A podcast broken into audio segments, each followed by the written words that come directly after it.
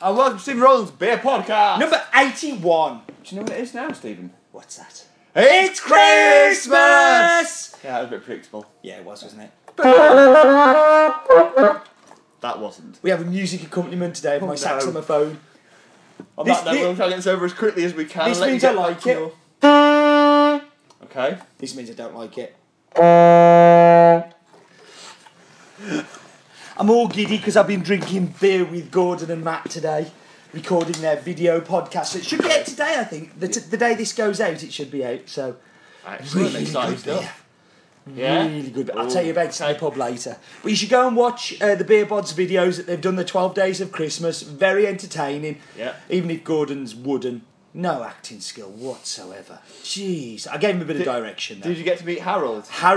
Harold wasn't licking his own nuts today, but Harold wasn't very keen on being on camera with me. No. Well, no, many people can't share camera space with you. Yeah. If you don't understand what we're talking about, go watch the Beer Bods videos. Go to YouTube, search Beer Bods, and I'm sure you'll find it. But we should get on to this week's beer, which comes from Dark Star. Dark Star Brewery are a brewery I've come across a few times. I think they're northern, aren't they? Yeah, they are. We've come across them a few times there. Oh, okay. You can read that. So, as you can tell from what we're saying, we've done zero research this week. West Sussex. Yeah, it'd been the run-up. We've actually done very badly at research because this time of year there's very little that we managed to actually get free time to do, including, unfortunately, researching beer. Drinking beer, apparently, we're doing better at. I'm doing better at. You were rubbish at it as our staff do on Friday, Roland. I was drinking last night. Were you? Oh, yes. Well done you. Well, I was drinking on a school night? Yes, in work as well. Wow, you alky. So this is a 10% Imperial Stout, which scares me a little bit. I love my stouts. What were your initial thoughts on seeing this? Because I know what mine were. Mine were, I don't like 10.5% stouts. Huh? Like, I love stouts, but I like them to be a little bit more drinkable, a little bit more... Mine were, I'm a little bit cautious of Dark Star. Now, I've had a couple of theirs that have been phenomenal. And I've had some others that have really disappointed me. Yes. Their espresso jumps out as a really one I don't get on with at all. I think they push the boundaries a little bit in a traditional way, if that makes sense. For a traditional brewery, I think they take some risks, which is good. And I think they are a little bit more traditional than some of the breweries that we... Well, I think they've got some really great crafty ones. I had a few of their... The hoppy pale ales. But this is what I mean, really, I think, because I do see them as being quite traditional, but they do some really interesting beers. This struck me as one of those ones that might be pushing the boundaries a little bit too far. Wow. Yeah, I mean, it's very, very, very, very, very, very big. I think someone has actually just put Christmas pudding in my basket. I think they've also covered it in, doused it in whiskey and forgot to set fire to it. Because... It is so alcoholic. It's chewy, big and chewy. Just. It's huge. It's absolutely huge, but I think a little too huge. Yeah. I think a little too big. I think a little bit too much, a little bit over the top. If I'm honest, I'm quite happy that we're sharing this between us. Jeez, you tell me. I think a whole bottle of this is going to be hard work. It will be when I show you what we've got for afters. So we're having our second staff do today, and. Well, you keep entertained. So let's talk quickly about the beer. This is, I'm going to read off the book, off the back of the bottle, which is a full-bodied and rich imperial stout brewed with roasted barley and target hops before being matured to create a complex black beer. So, okay, so Stephen's just got out a very large bottle of Stingy Jack, which is from Beavertown. Beavertown, yes. Yeah. Which was their Halloween beer that they had on at the tap takeover at Brewdog in Birmingham. Yeah. But you weren't there for that, were you? No, I missed that. Yeah. So Gordon and Matt gave me that as a present for us to share. Very kind. Thank you very much, Gordon and Matt. Yes, thank you both. I shall make sure I share it with the others as well, because it's quite strong, I think. Yeah. But back to this week's beer. So Dark Star, I agree. They're a brewery that I kind of sometimes look at and I get something amazing. And then other times I look at and I think, oh, you've gone a bit weird there. Yeah. The espresso one is a perfect case in point for me too. I didn't like that one whatsoever. I just feel like they've got great ideas and sometimes the execution is spot on and sometimes it's not. But then I guess that's the point of these, you know, crazy beers. Yeah. What do you think about Beer Bods doing a 10.5%? I think it's a good thing once.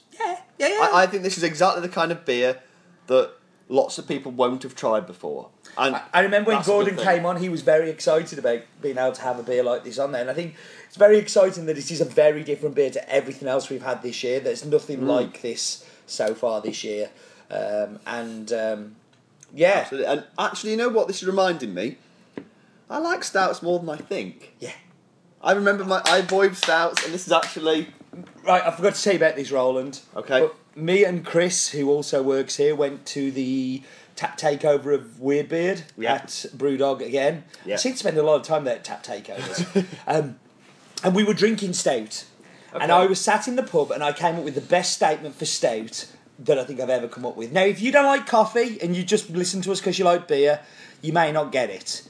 But for me, stout is one of those things that's done best in a pub and rarely done well at home. And I liken it so much to espresso that I find stout at home I don't enjoy as much as I do stout in a pub. And I sat in the pub drinking this stout going, this is amazing. Now, if you'd given me it at home, I probably wouldn't have enjoyed it as much. And I have the same problem with espresso.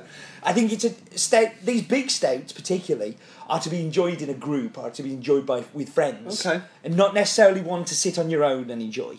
You know, because they are... So a good choice for Christmas Day then, by Beer Bods. Yeah. Exactly the kind of time you'd like to pull out something like this at home is when you've got... Be awesome to share it with family, you know, share it after your Christmas lunch. And I get the Christmas pudding thing a lot. I think it's a perfect match with that.